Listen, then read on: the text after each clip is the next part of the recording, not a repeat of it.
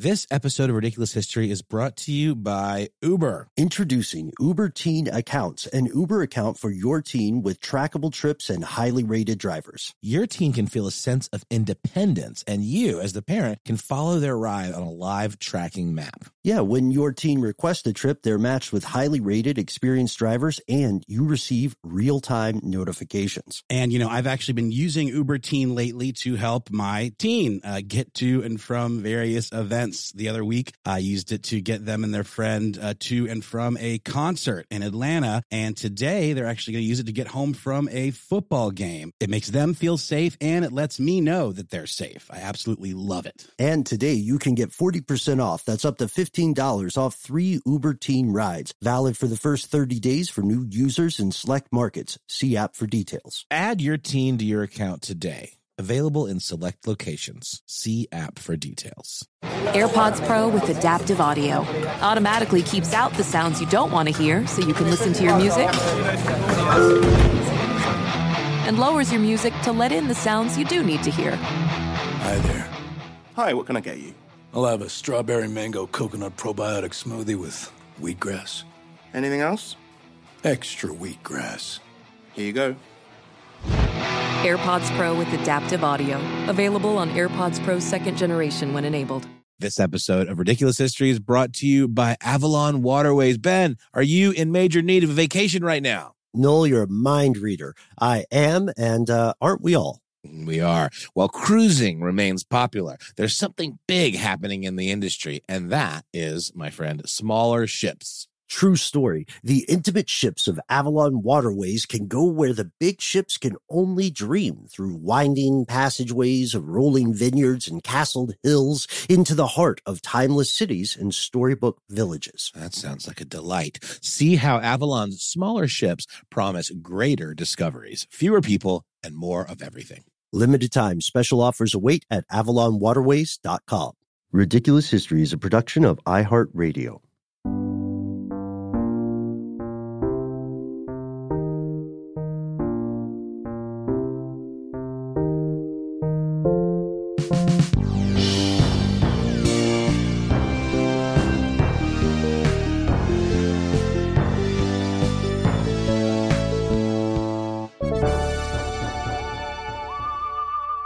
Welcome back to the show, Ridiculous Historians. Thank you, as always, so much for tuning in. Can we get some like uh, prestigious, cinematic, like Oppenheimer level music? Because uh, I, I'm Ben, you're Noel. Because I. We have come full circle. We have a very special returning guest. Folks, clap, cheer raise raucous applause and awe for our returning super producer, the one, the only, Mr. Casey Pegram. Oh, man. It's great to be back with you guys. It's great to be back talking to everybody. It's good to have you back, Casey. And what a fortuitous occasion. mm-hmm. I mean, I'm, I'm honored to be asked back, but at the same time, uh, the choice of topics here today uh, is there some kind of secret message you're trying to send me? Oh, it's not secret. No. We're, yeah, oh, we're, oh, we're, so very okay. Okay, we're subtweeting you. I think you're just adding me directly. Yeah. yeah, yeah so yeah, now we're just adding you directly. Oh, Twitter. Uh, so Casey, before we begin, of, of, course, we picked the classiest possible topic to explore with you today or, and explore over this week. But before we begin, we've had so many of our fellow ridiculous historians asking about you, inquiring about your adventures, uh, even. No, I don't know if you saw it, but even a few people constructing conspiracy theories. Love that. Love Yeah. to see it. I need to hear these theories. Yeah, we'll, we'll get to them, but Okay. first, uh, uh, just give us the the straight poop here. Huh? Uh, let us know how it's been going. What's up, man? Life changes. yeah, Yeah. So big, big life changes. So to go back to the long, long ago days of February 2021, uh, my wife Joelle and I welcomed our son Tariq.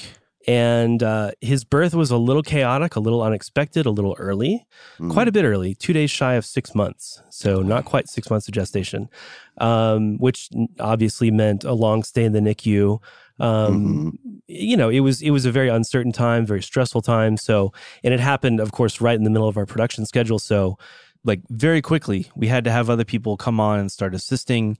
And super producer Max was a huge part of that. But the whole team there just like pitched in. It was incredibly heartwarming the way everybody just jumped into action and, and made that happen on zero notice. Well, and it was so, So- crazy on your end that we didn't even fully know what was going on because I think there was just like it was such an uncertain time that you know we weren't you weren't even really able to communicate with us, so we were just kind of worried and had your back, of course. But then we were so happy to hear um, that everything ultimately turned out great and that you have a beautiful son. Yeah. Who is now a giant. Apparently. he is a giant Yeah. for his age, you know, um, and and being premature, he's he's he's yeah he's breaking the curve. So Pretty regular. you know what? He has like the perfect poop schedule uh, because it is That means in the morning. He's It's, that feels He's like regular. such a German compliment. He's he's regular. It's in the morning, and it is after we drop him off at daycare. so I have not, I've. I've changed like not that many poopy diapers in the last you know Ah. three three to six months. Knock So on wood. It's Yeah. amazing. Yeah. Don't jinx yourself. That is so good to have you back, Casey. And when, as our pal, a super producer, Max Williams, lit out for the territories on some adventures of his own, uh, he and Noel and I all agreed. They were like, "There's who who can fill in for Max? Well, there's only one guy." And it was like it was like a one of those scenes in '80s action films where they're like, "We have to call in the Badger" or something. Remember, remember that scene in uh, the Tim Burton Batman? I think it's Jack Palance plays like Oh, the yeah. big bad mob boss. He goes, Mhm. Jack, you are my number one guy. Yeah, yeah, yeah. That's you, Do you guys Casey. remember him doing push-ups on the Oscars? Oh, Who, Jack God, Palance? Yeah. Yeah. I forgot about that. He I think he he maybe he won for best supporting actor. And um, I could be wrong about it, but for whatever reason, he was on stage and he just got up there and he start he dropped and he did like ten or twenty, I don't know what, just to prove that he still had it. Yeah, at least he definitely had it. I feel like doing 10 push ups is, I don't want to sound rude, but I feel like doing 10 push ups is not super impressive. Yeah, but he was like 70 or something. Oh, Are you okay, you're kidding? right.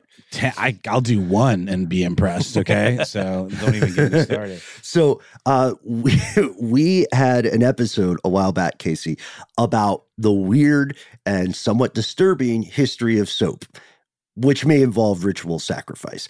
Uh, and this got us thinking about another bathroom standby, the toilet.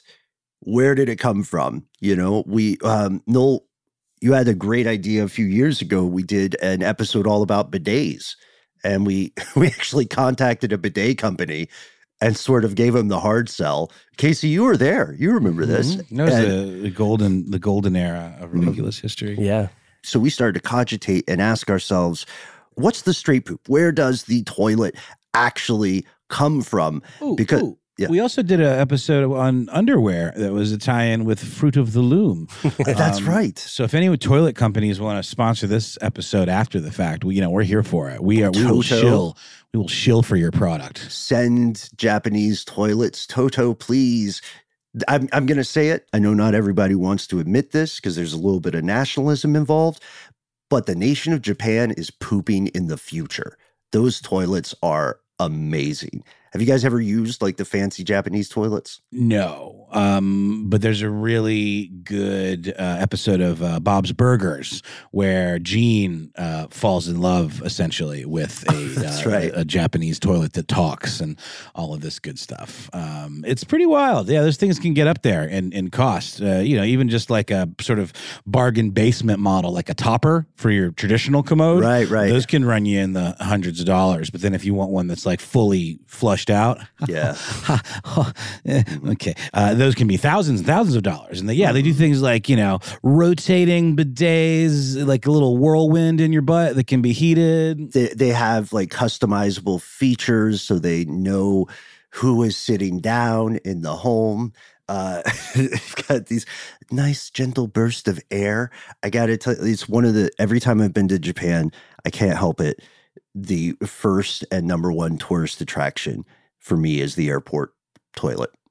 I'm just consistently amazed. And it took a long way to get there because people have been pooping way before they figured out how to clean up their poop or how to safely transport it away from their living quarters. Uh, we know that the human's closest relative, the chimpanzee, was already practicing some form of restroom hygiene. And that tells us that other primates likely did the same thing as they evolved into humans. It's pretty wild. Apes apparently, you know, know how to keep themselves relatively uh, feces free, despite their reputation. And you know, they do play with it sometimes. They'll throw it at they'll, you. They'll, Yeah. they'll throw it at you. They'll- they'll while we it. as humans may not do that uh, on a good day, uh, on a bad day, you know, all bets are off. But uh, apparently, we are filthier in terms of uh, our ability to, you know, track, collect, and track poop particles.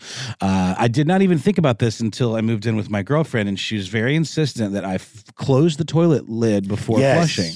I did. I did. I, maybe I'm a disgusting man. I'm a disgusting man, or just a Hmm. man. But I did not realize this was a thing, especially in a small bathroom where the sink is right next to the toilet. If you flush it, it's like a poop bomb going It's a off, man. It Yeah. really is. You know, it's the particles you can't see, but. A Oh, poop a man. pult. It's not going to stop, y'all. It's not going to stop. But stick with us. It's worth it. We promise. Uh, so chimps are good at like pooping off the side of their sleeping areas and, and and doing it directly and not tracking it in. But apparently, you know, since we often are barefoot in the house or in the bathroom or whatever, if you don't close the lid and you flush the toilet, then you're getting it on the floor. Then you're tracking it on your feet. Then it ends up in your bed. So Yeah. apparently, chimpanzees sleeping areas test much cleaner than human being sleeping areas. God forbid hotels. Can you even imagine? well, we don't want to go there. We've been there on our other show. Yes. Yeah. Check out the stuff hotels don't want you to know.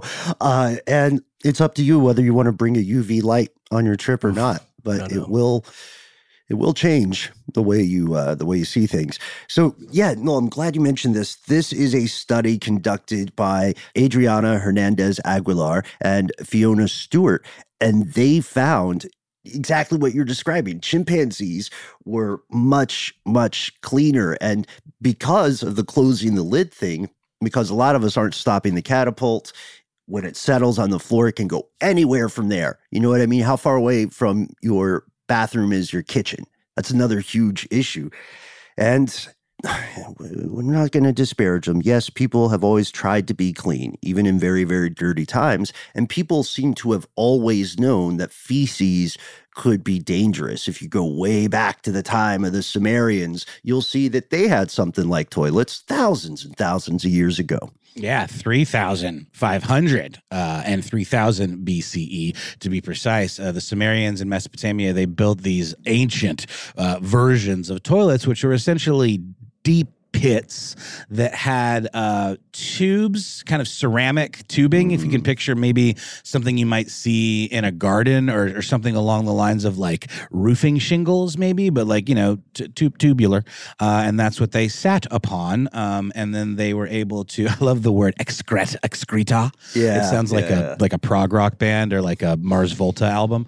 It sounds like what Maynard uh, from Tool would call his own poop. It probably does call it something like that, or he probably gives it a cute little pet name.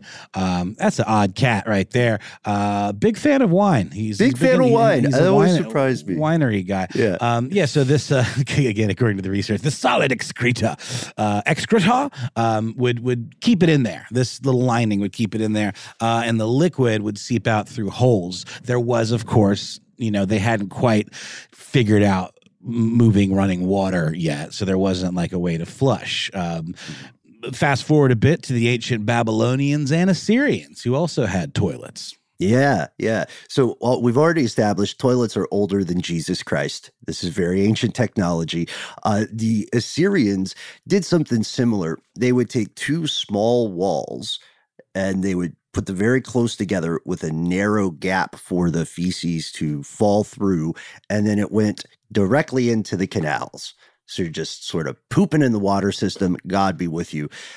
People didn't really evolve past that until the ancient Greeks and Romans started bringing toilets to the masses. If you are looking at the toilet timeline, you'll see the innovations were pretty clogged until about a thousand years after the Sumerians.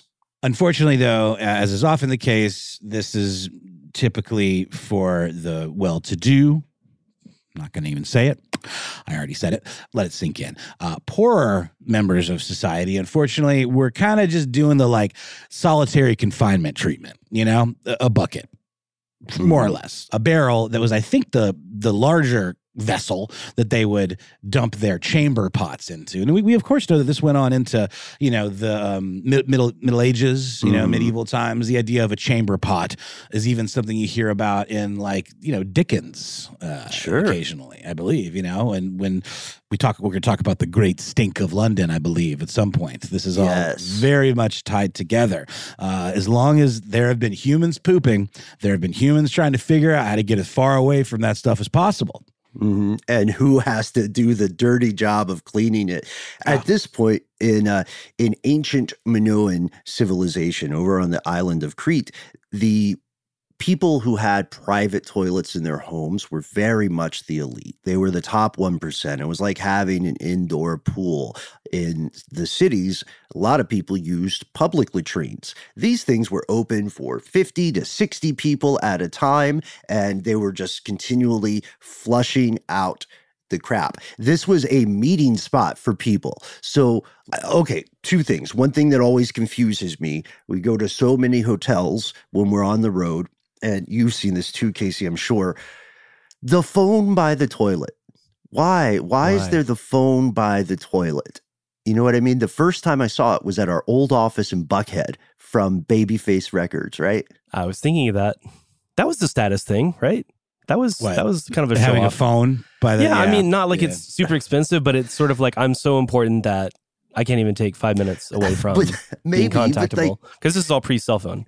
Yeah, yeah, that's true. Did did you notice, Ben, that when we were in Vegas recently, did your hotel room have a phone by the toilet as well? yes, yes, which just seemed very, very Vegas, Vegas. Yeah, Room Really service, like- I guess, right? You need uh, some assistance or like you you have a you have a, a light bulb moment on the toilet and you Yeah. call downstairs and put 200 on you know the the braves or something anyway it turns out this idea of discussing business matters on the toilet dates back to roman civilization greco-roman civilization because there would be this mass of people like at a it reminds me of those giant restrooms at stadiums you guys remember where they used to have the trough the trough.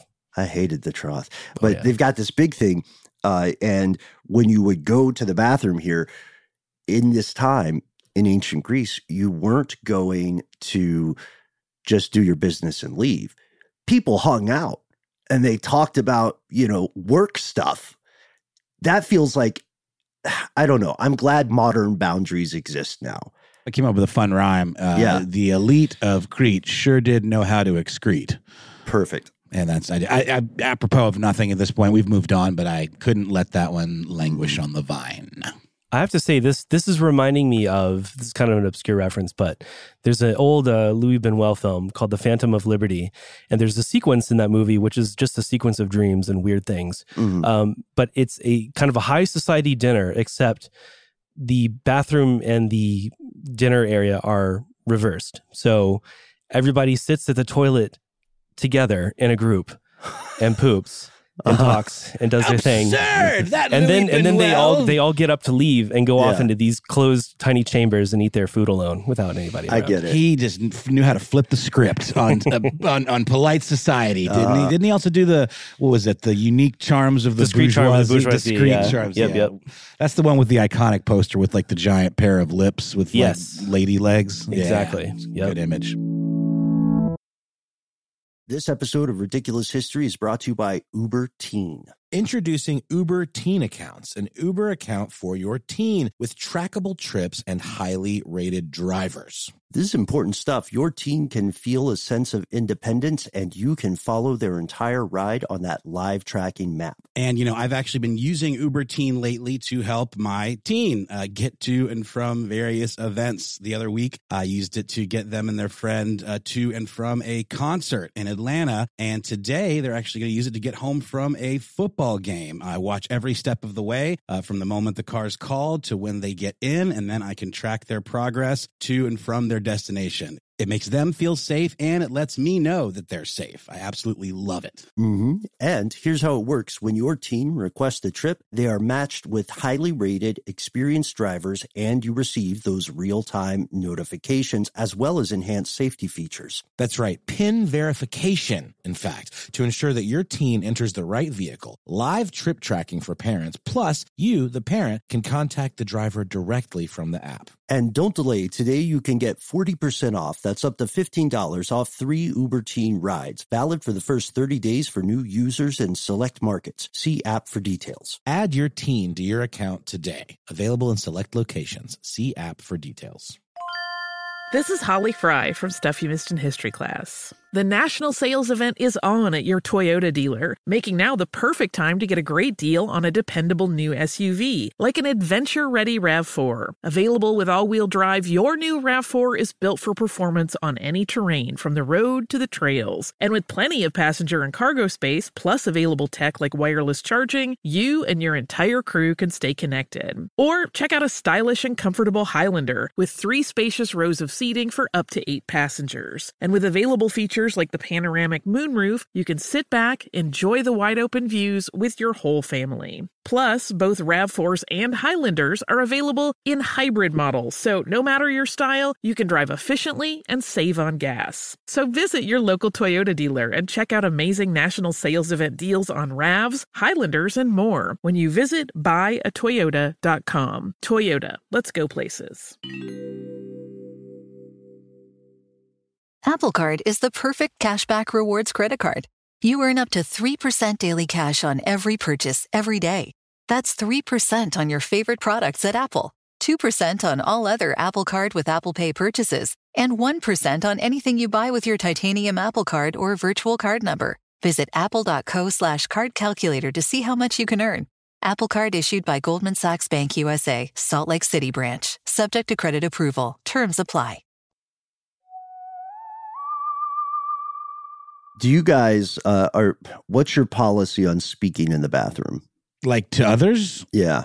Or to Well, myself? Well, I don't like it. I, I don't like it. It feels invasive. You mean, well, if, if, if it's up to you, maybe it's invasive to the other person too, because they're like, dude, I I don't want to talk to you while you're doing that. Or if someone just starts talking to you. You know, that's one thing that I think Atlanta takes a Oh, in a little too far bathroom. sometimes. Yeah, Yeah, in yeah. a public I bathroom. Wait, no, why house. somebody else in my personal bathroom? No, no, no. I, I just, I just thought you meant somebody you maybe you cohabitate with, like shouting at you from Oh, across yeah, the house that's while you're on the in the bathroom. Fair enough. you're right. Th- this idea of the public latrine being like a a meat market that sounds gross, but we all know what we mean by that. A log Uh, market, really. Yeah, it, it's a little weird. Um, that does seem, you know, like yeah, but you know what? It's also kind of like an old timey thing. The idea of making conversation with someone at the urinals. That that Mm-hmm. you know, old school folks maybe would do that, but now these kids don't even make phone calls anymore. I mean, this they would die. They would die. I enjoy the boundary. I believe that good fences make good neighbors, but the, the ancient Greeks sure did not. These public commodes did have technological innovation, though. It's the first evidence of water being actively used to carry away waste instead of stuff just dumping into a river.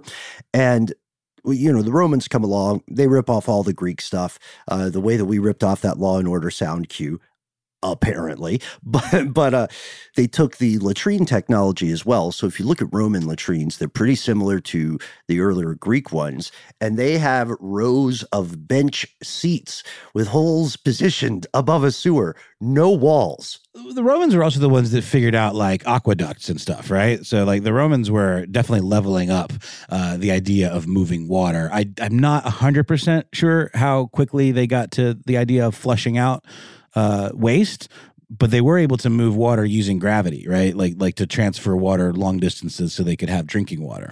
hmm And they had centralized plumbing. Uh, we want to introduce a guy named Christoph Luthi, a sanitation infrastructure planner at the Swiss Federal Institute of Aquatic Science and Technology. He says the Romans did have this one sophisticated innovation. It was their centralized plumbing. So instead of having to do the chamber pot hustle, uh, which is what they called it, obviously, what you would do is just funnel all this excreta into the centralized sewer using that slow moving gravity powered water. Okay. And then after that, it, it, it did go to a river. Yeah, not great. That was, you know, they, they maybe yeah. missed the missed the boat on that one, but the, you know, we'll get there. Um, uh, when the Roman Empire falls, uh, it affected a lot of things. They they were a very advanced civilization, and with that fall, um, it kind of set back some of these advances, right? Oh, yeah, man. The sophisticated toilet culture entered a bottleneck. Innovation was once again clogged. It was back to chamber pot hustles. That's why, in pretty much any Western film about this period of Europe, that's why inevitably when someone's walking through the street, you'll see somebody from the second floor Mhm. throw out a bucket of, Oh, yeah. of piss and filth because the, the sewer at that time was the middle of the street. Yeah, it reminds me of that line from Monty Python, The Holy Grail, where they're talking about like uh, who the the king is, and he's like, "Oh, he must be the king because he's the only one who isn't covered in." yes, which is not an unfair joke. Private and public toilets were pretty scarce in the Middle Ages. And yes, it is true that people who lived in castles would poop and pee through these small niches, basically in the castle walls. The privy, right? Uh, Yeah, yes, they they've been called privies, but the the big problem is they should have called these the disease holes because launching poop and piss outside of your castle, it lands in the moat. It creates epidemics that were pretty frequent: cholera, typhoid, plague, and uh, years went on, and the bathroom situation did not really improve. If you were the average person at this day and age, you would just go outside and and crap in a field because that is fertilizer. I believe we've talked about the fact that Louis the Fourteenth like never showered. Uh, he just put on layers and layers of like fine smelling oils and, and lotions, Yeah, yeah. which is really gross. It really reminds me of the story that recently uh, took place, uh, sort of Atlanta adjacent. No, it was Atlanta adjacent about a uh, an ill-fated flight from Atlanta's Hartsfield Jackson International Airport to, I believe it was Spain. Um, I Mhm. can't recall what the end destination was. I think it was. I think it was Yeah. Spain um, where somebody d- did a diarrhea down, down the entire length of the plane. And uh, apparently, one of the best quotes from that was that, you know, whatever they tried to do to put on it to make it smell less bad just made it smell like vanilla scented poop. Yeah. Because that's what it would be, you know? I'm sure whatever Louis, bless his heart, put on, um, just, just, just accentuated the foul odor uh, in certain different flavor directions. But yeah, I mean, he didn't really care about this stuff. Clearly, he was not a, a showering guy. He didn't attach much, uh, you know, sanctity. Uh, he did not believe in cleanliness is next to godliness, which apparently is not really a thing that exists in any holy scripture. He thought the human rules didn't really apply to him because he was, you know, appointed by God. He felt himself somewhat godlike. I, for one, have always, you know, I've moved up, I guess, a little bit in, in society, but uh, living with roommates in a p- home that only has one bathroom, you know, with maybe two other people, not great. No, you know, for it. showering schedule and, and of course for for pooping because nobody wants anyone to have to come in after they've done the thing, and uh, nobody wants to come in after someone's done the thing. But in a castle, Versailles, you know, Yeah. the Sun King absolutely did not care, did not give two shakes about uh, having multiple toilets. In fact, how many were there, Ben? Oh, I'm so glad you asked. Casey, you'll like this as well as our expert on France. There were 2,000 rooms in the Castle of Versailles. There was one toilet.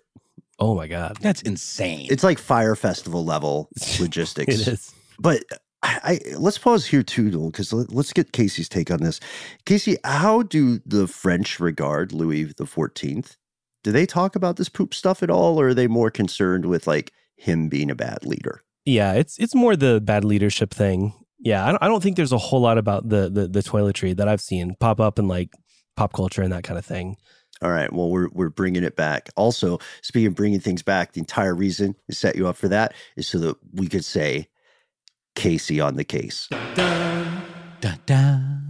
The- I wonder if we can dig that sound cue out of the uh, the archive. Yes, we will dig up the Casey on the case sound cue, or maybe make a new one. Who knows? So the Sun King, Or steal back that uh, Law and Order thing. Dick Yeah. Wolf won't mind, right? Yeah, yeah. We'll we'll just tweet him. Uh, the Sun King would host these huge festivals, these parties, his equivalent of raves. And when that happened, the nobles, just like the peasants outside, They just pooped in the field. They just pooped on the ground like a horse. Super classy. The flushing toilet did not really become a thing in Europe until the last half of the 1800s. Makes me think of a quote from, I'm sorry I keep doing this, uh, Junior Soprano on The Sopranos. One of my favorite insults that he says, he goes, go in your hat. That's a good one. Yeah, I don't know. It's it's a non sequitur. I want to use that. Um, yeah, you know, they were all about. Isn't it funny though? I swear, the whole thing about Louis the Fourteenth not bathing, he gets this reputation for being this resplendent, you know, fashion clothes horse kind of cat, right? But yeah, he stunk all the time, and there was only one toilet in the whole man in the mansion. This is more than a mansion. If you guys have ever seen Versailles, Yeah, it's it's glittering Palace. palace, of of wonder. Uh, it really doesn't kind of line up. But enter Sir John Harington. Big deal. He uh, pioneered in 1596 one of the very earliest examples of the flush toilet. Yeah, he did. Oh, also want to point out in Louis' defense, uh, Louis was apparently had a huge phobia about bathing. He was terrified. He thought it was bad for your health. He was But- a hydrophobe. Yeah, he's a hydrophobe.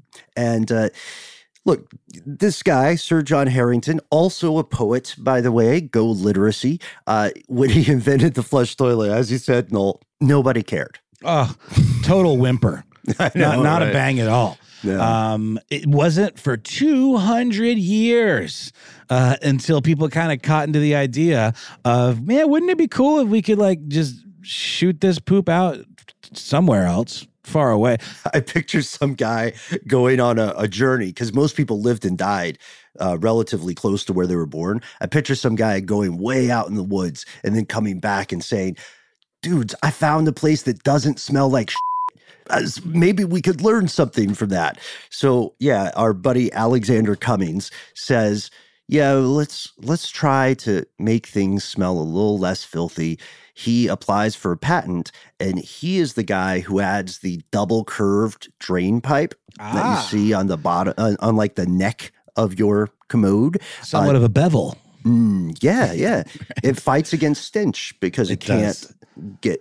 I mean, it's not 100% stench No, proof, but course not. it's Nothing it's is. a What is? problem. in this life. Yeah. And this, of course, is a design that we still see. If you've ever had to get down and scrub it, scrub the thing, you know, you've you've seen that uh, that that curved kind of um, receptacle in the bottom of modern toilets. It's really not that different. Um, so this really did pave the way for what we know today as the modern flushing toilet. You know, once you get something, once until we get into the whole Japanese uh, future of toilets, that's its own thing. But you know, it's hard to get something much better than old uh, John Harington got it. But as we know, um, Britain in the 19th century had a real problem with sanitation, a real problem with sanitation that stemmed from a real problem with overcrowding in its cities. Um, and we know that uh, sometimes, you know, this is like Oliver Twist type uh, situation. Um, A hundred people might share a single toilet. That's insane.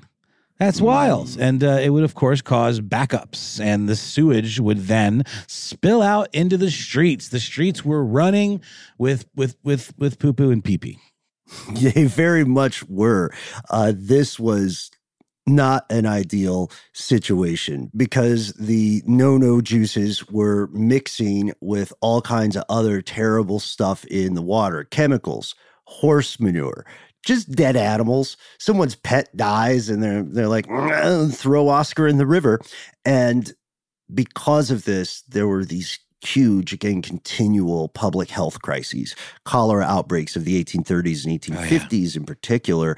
And so as a result, trying to fight back against this, in 1848, the government decreed that every new house built had to have a water closet, a toilet, or an ash pit privy. And that's when we go to uh, the night soil men working on some night poops. Uh, the, the night soil men had a terrible job. We talked about these guys in the Great Stink of London, remember? That's right. They, you know, they would muck out these pits. They would muck out these, um, these whatever ashen privies, right? Mm-hmm. Not, a, you know, one of the original dirty jobs. Um, uh, this was bad times. Yeah. But of course, is- despite the best efforts of, of the nightmen, the nightmen, um, this stuff did. Uh, f- it's insidious. You know, it found its way uh, into the uh, water source or in, into the you know water supply rather. Um, and of course there were also other chemicals that came from runoff from like coal ash and things like that.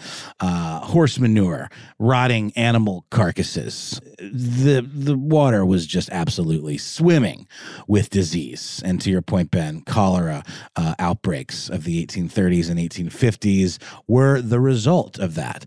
But in 1858 there was a particularly nasty summer um, which resulted in that great stink. This idea of miasma remember that one ben? The miasma mm-hmm. theory the idea that we did, they didn't really know where this was coming from where this disease was spreading. It wasn't right away that they realized it was in the water at all. You'd think that would have been a dead giveaway because the water was like bra- brown. I mean it was bad not it wasn't just like a hint of the stuff um, so there was a theory that it was spreading through the air but that was dead wrong I'm just I'm laughing because you've inspired me for uh for a terrible cologne or perfume commercial for Louis the Fourteenth, like Calvin Klein style. Mhm. It's a hint of poop.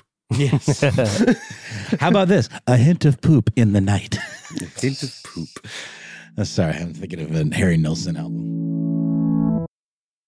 This episode of Ridiculous History is brought to you by Uber Teen. Introducing Uber Teen Accounts, an Uber account for your teen with trackable trips and highly rated drivers. This is important stuff. Your teen can feel a sense of independence and you can follow their entire ride on that live tracking map. And, you know, I've actually been using Uber Teen lately to help my teen uh, get to and from various events. The other week, I used it to get them and their friend uh, to and from a concert in Atlanta. And today, they're actually going to use it to get home from a football game. I watch every step of the way uh, from the moment the car's called to when they get in, and then I can track their progress to and from their destination. It makes them feel safe and it lets me know that they're safe. I absolutely love it. hmm And here's how it works. When your teen requests a trip, they are matched with highly rated, experienced drivers, and you receive those real time notifications as well as enhanced safety features. That's right, PIN verification, in fact, to ensure that your teen enters the right vehicle, live trip tracking for parents, plus you, the parent, can contact the driver directly from the app.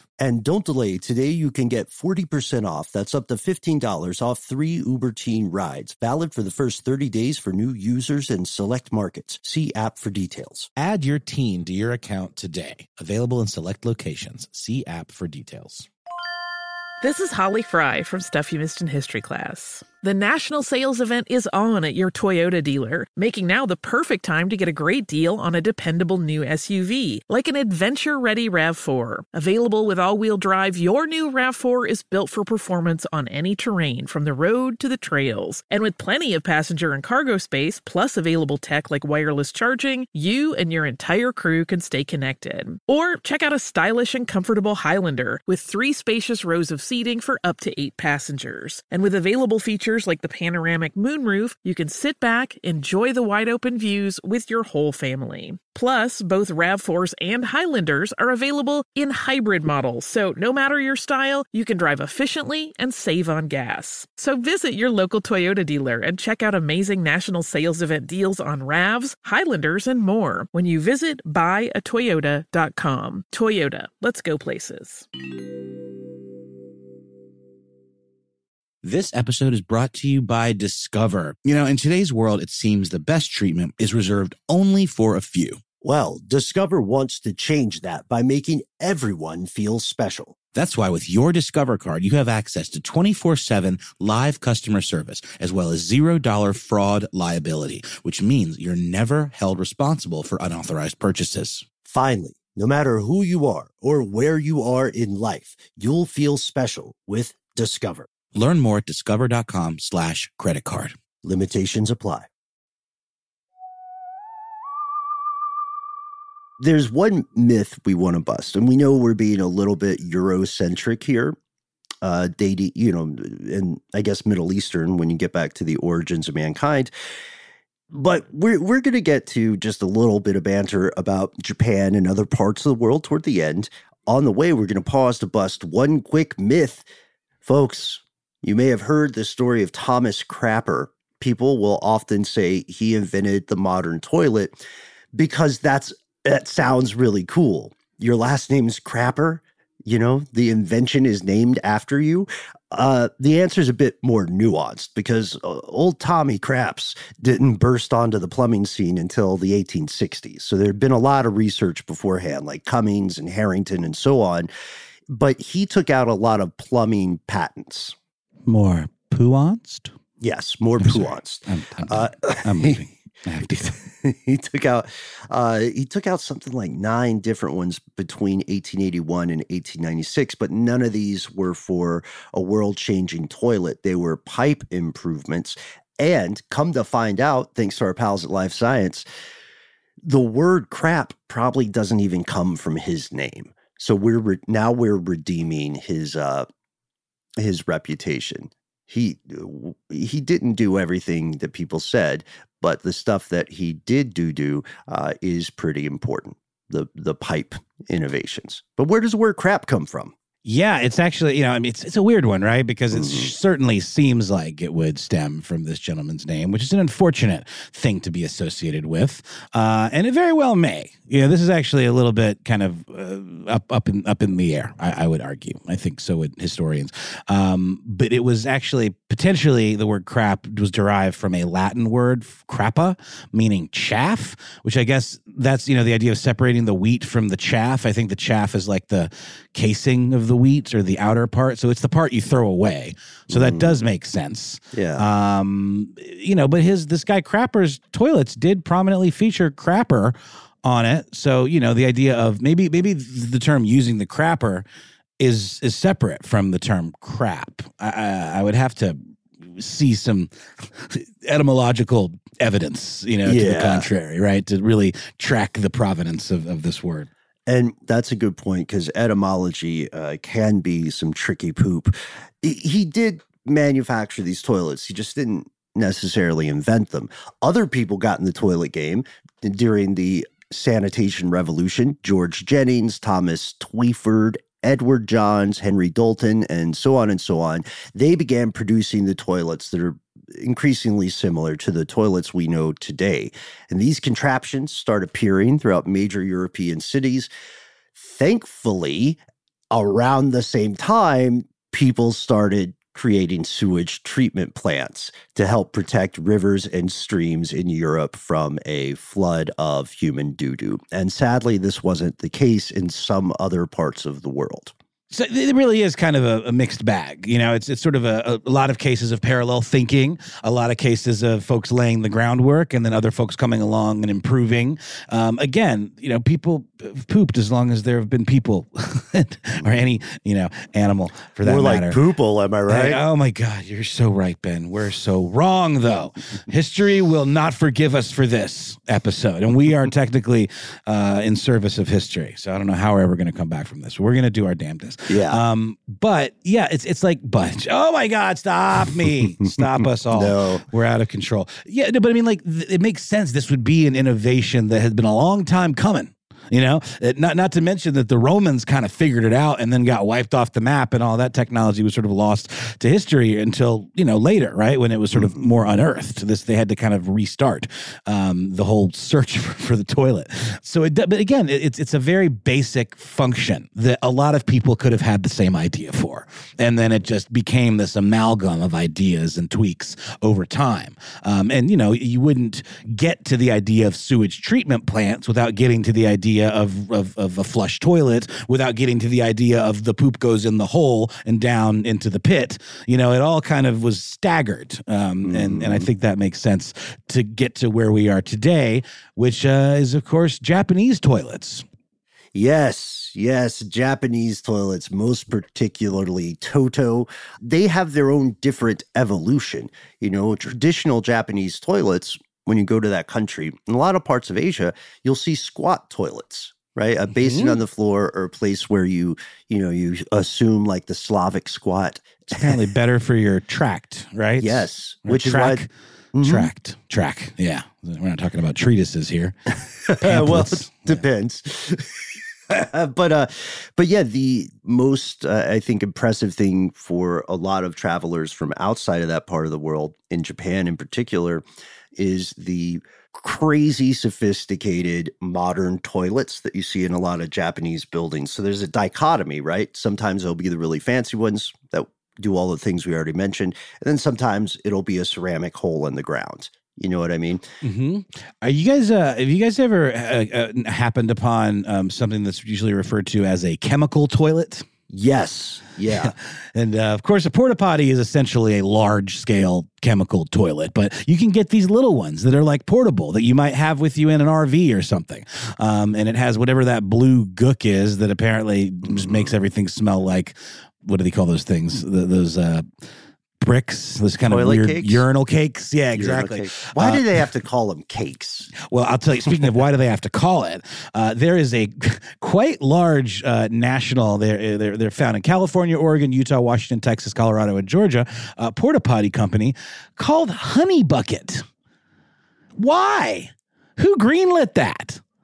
It's, Is it's despicable. I wonder if it's a spin-off of another company that already had honey in the name. Honey Bucket. It's just that. No, I don't want that. Even not applied to that, honey bucket is not a term that I enjoy. It's just unpleasant. It's Those two words. incredibly unpleasant. It's it's foul. It ruins the idea of honey for me. If someone, if like if I walked into a diner and the server called me honey bucket, I would be very uncomfortable. Yeah, honey bunches maybe, but Fine. bucket that's a that's a bridge too far.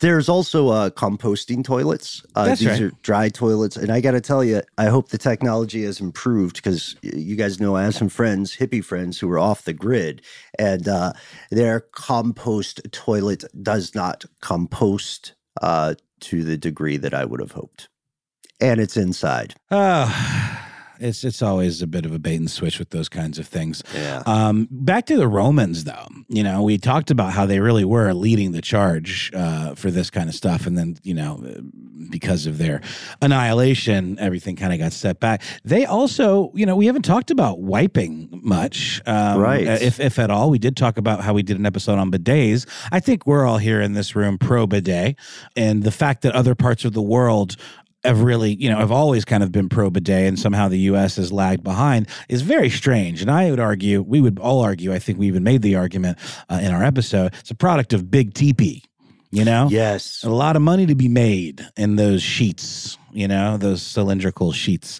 Um, but the Romans, while they weren't quite at the level of bidets yet with their aqueducts. They, they didn't quite figure out how to get it to spray upward against gravity. Um, they did have a pretty relatively sophisticated wiping mechanism in the form of a sea sponge on a stick. Ah, the tersorium. the Yes. tersorium. Wow, that also sounds like a Mars Volta album. Mhm. It sounds like also like an obscure anatomical thing. All right. yeah, like from the what's that book with all the fake science stuff? Oh, the Uh, Codex Seraphinianus. The Codex Seraphinae. It sounds like some, yeah, exactly, some alien uh, organ of some stripe. But yeah, but these were not. Uh, these were for repeat use, though, which does give me pause. between multiple people. Ooh, You know we I know again, poop is pretty insidious, and and and and washing it away with water on a on a porous thing, piece of organic material, Mm-hmm. probably not going to get it all. You're probably not going to get it all. and then passing the poop stick to the next guy while you're talking about, you know, the olive oil trade or something. It's just not a good look. And thank goodness toilet paper was mass produced in 1857. It is very imperfect. Uh, we have learned some troubling things about toilet paper on the way, but it's still better than sharing a poop stick with people. Yeah, it, it really gives a whole new meaning to the uh, the insult poop stick. yes. Which we thought was universal. It turns out that's just something we've been saying. Turns out it has historical precedent. Uh, but you know, again, to the Romans' credit, uh, they had a built-in mechanism for rinsing the poop sticks uh, right there at their feet, uh, in the form of a little flowing trough, a little kind of lazy river of water that they would just swish the thing around. I don't, I don't, but I don't buy it. I, I'm a little skeptical of this uh, this this mechanism here. I, I think they probably were spreading some spreading some disease, some particles. Yeah, but it was one of those things where they couldn't see it. They didn't know as much about how disease is spread. And this this maybe gets us to our final point here. It's fun to have like the poop humor. We obviously love it. And Casey, we hope we have impressed you. Thank you for coming back. The big point about this is that sanitation can save billions of lives. And right now, nearly one half of the world's population lacks access to proper toilets, proper sanitation, or both. The, this is why the CDC says there's an estimated 3.6 billion people without safely managed sanitation. And then of those, 1.9 billion only live with basic sanitation which means you're using outhouses, latrines, things that fill up or worse, overflow in heavy rain. Mm. This is particularly dangerous for women, for young girls when they have to go outside at night in poorly lit places just to use the restroom, you know? And, and then the other thing, we don't think about it too much because we live in a city snakes, insects, predators. Ticks. Ticks, ticks as well. Lyme yeah. disease. Yeah. It's insidious. Ben, have we have we talked about the Japanese word shimogo? We have not talked about the Japanese word. This shimogo. is fun. We, we, we, have, we have talked a bit about how the Japanese, you know, are the modern innovators of like no one does, nobody does it better than the Japanese when it comes to toilets. Um, so many options and opportunities to live in the lap of luxury uh, when it comes to Japanese toilets. But in the olden times, uh, in I believe Japan and China, um, they did actually use human waste as fertilizer. Yeah, there's a word for it. Night soil. yeah, yeah, yeah. No, but there's another word for it. Shimo, yes. Shimogo, uh, which loosely translates to fertilizer from the bottom of a person. yeah. And the reason flush toilets became a thing in Japan and all is because uh, eventually there was a law made after World War II that said you got to stop using night soil, even though it still happens in um, parts of the Korean Peninsula, parts of China. You know, it's funny though too, Ben. We uh, weren't we talking about the the in in the Middle Ages the night soil men? So this is a term that is not exclusively, you know, uh, from from the East. Um, this is very much a you know European term as well. Yeah, it's definitely a um, it's a common thing, right? It's a lot of people solving a universal problem, and it has been such a journey. So the next time you pull that lever, folks, uh, give a big thanks to the inventors of the past, the nightmen that they were, and uh, remember to close the lid. And so, Noel, what do you think? Uh, are we are we flush for this episode? Are we? Uh, did we miss any more poop puns? Like we couldn't possibly have. There's no I, way. We really leaned into it. Oh yeah, yeah, we, we did. we, we, we, we, nope, not gonna. No. I saw. I see where you're going. Yeah, yeah, yeah. I'm just gonna let we all, we all got it. Let, let, the imagination. I don't know if I got it. I, uh, I think that's what happens. pooping down. You know. Yeah, that's what. See, that's the thing. Poop is insidious. You know, both uh, as as a physical substance and as a substance of the mind. Yes. Yeah. And with that, we want to thank everybody, as always, for tuning in uh, to the first of a couple reunion episodes we're going to have. Casey, thank you so much, man. It's so good to see you. Uh, we, like the rest of the ridiculous historians, are just huge fans of yours, and we can't wait to journey into another strange story, which will be less poop related, we promise. great, great. Uh, later on this week. Let's see who else. Oh, thanks also to Max White Pants Williams. That's what he goes by now. Did you okay. hear about this, Casey? I have not heard this. How did it work? No, he texted us. He's like, I got to get these white pants. Yeah, for wedding. Labor Day, half a suit. Um, okay, you know, uh, the, it's it's in the back. It's in the past episodes, but you know what? White pants don't take very well. What's that? Poop in your pants. It's everyone knows. It's a gambit for sure. Yeah, you know what yeah. I mean? And also thanks to Alex Williams, who composed this slap and bop uh, White Pants Williams, Alex Williams. And it was apparently very, all of these people were all very continent. Yes. All of us. Yeah. I love that Key and Peele sketch, Continental Breakfast. Oh, uh, He's just a genius. It's a good uh, one. Yeah. Thanks also to Jonathan Strickland, aka the Quizster, who sends his regards. I always I like that phrase sends regards because you don't know whether it's good or ominous. It can be very ominous. I think it's all in the tone. It's a weird one in an email when people say best regards or regards or it's like I don't know what to do with that. I don't know. Oh yeah. How do you how do you feel about just best? I mean, I don't do It's it, a but snooty? It's okay. Yeah. it's Not okay. It's not. It's a little formal, Yeah. I would say. My best wishes to you and yours. Kind of a literary flourish, you know? a little Yeah. bit, a little bit of a flex. Like publishing people maybe say best. Your right. obedient servant, your faithful servant. How about capital thanks! Exclamation mark! Exclamation mark! Exclamation mark! You guys loving that one? That means you messed up. Somebody's really mad at you for saying that. Yeah, I don't know. LOL. All good here. Yeah, it, I still think it's better than ending with a quotation. Ooh. When I see emails that end with a quotation, I'm like, yeah, dude, I also like Wordsworth, but we're talking about how, how to schedule an admin meeting. well, how do you feel about quotations in a signature file on an email?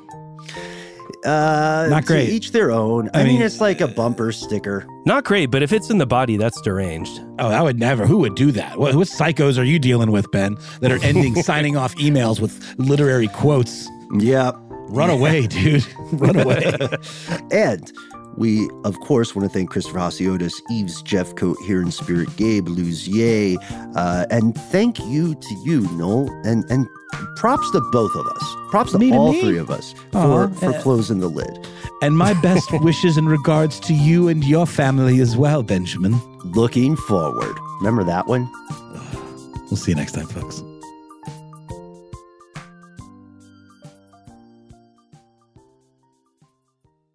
For more podcasts from iHeartRadio, visit the iHeartRadio app, Apple Podcasts, or wherever you listen to your favorite shows. Does money stress you out? Let Facet flip your financial chaos into clarity. Finding Facet immediately put us at ease. Facet's innovative approach to financial planning ensures your money works as hard as you do, enabling members to experience the joys of having your finances in order. And that makes us Facet for life now, I guess. Visit facet.com, F A C E T.com to learn more. This ad is sponsored by Facet. Facet Wealth is an SEC registered investment advisor. This is not an offer to buy or sell securities, nor is it investment, legal, or tax advice. These testimonials are from current Facet members who are not compensated. All opinions are their own and not a guarantee of a similar outcome. Infiniti presents a new chapter in luxury, the premiere of the all new 2025 Infiniti QX80, live March 20th from the edge at Hudson Yards in New York City, featuring a performance by Jon Batiste. The all new 2025 Infiniti QX80 is an SUV designed to help every passenger feel just right. Be the first to see it March 20th at 7 p.m. Eastern, only on iHeartRadio's YouTube channel. Save the date at new-QX80.com. Don't miss it. 2025 QX80 coming this summer. This episode of Ridiculous History is brought to you by Avalon Waterways. Ben, are you in major need of a vacation right now? Noel, you're a mind reader. I am, and uh, aren't we all? We are. While cruising remains popular, there's something big happening in the industry, and that is, my friend, smaller ships. True story. The intimate ships of Avalon Waterways can go where the big ships can only dream through winding passageways of rolling vineyards and castled hills into the heart of timeless cities and storybook villages. That sounds like a delight. See how Avalon's smaller ships promise greater discoveries, fewer people, and more of everything. Limited time special offers await at avalonwaterways.com.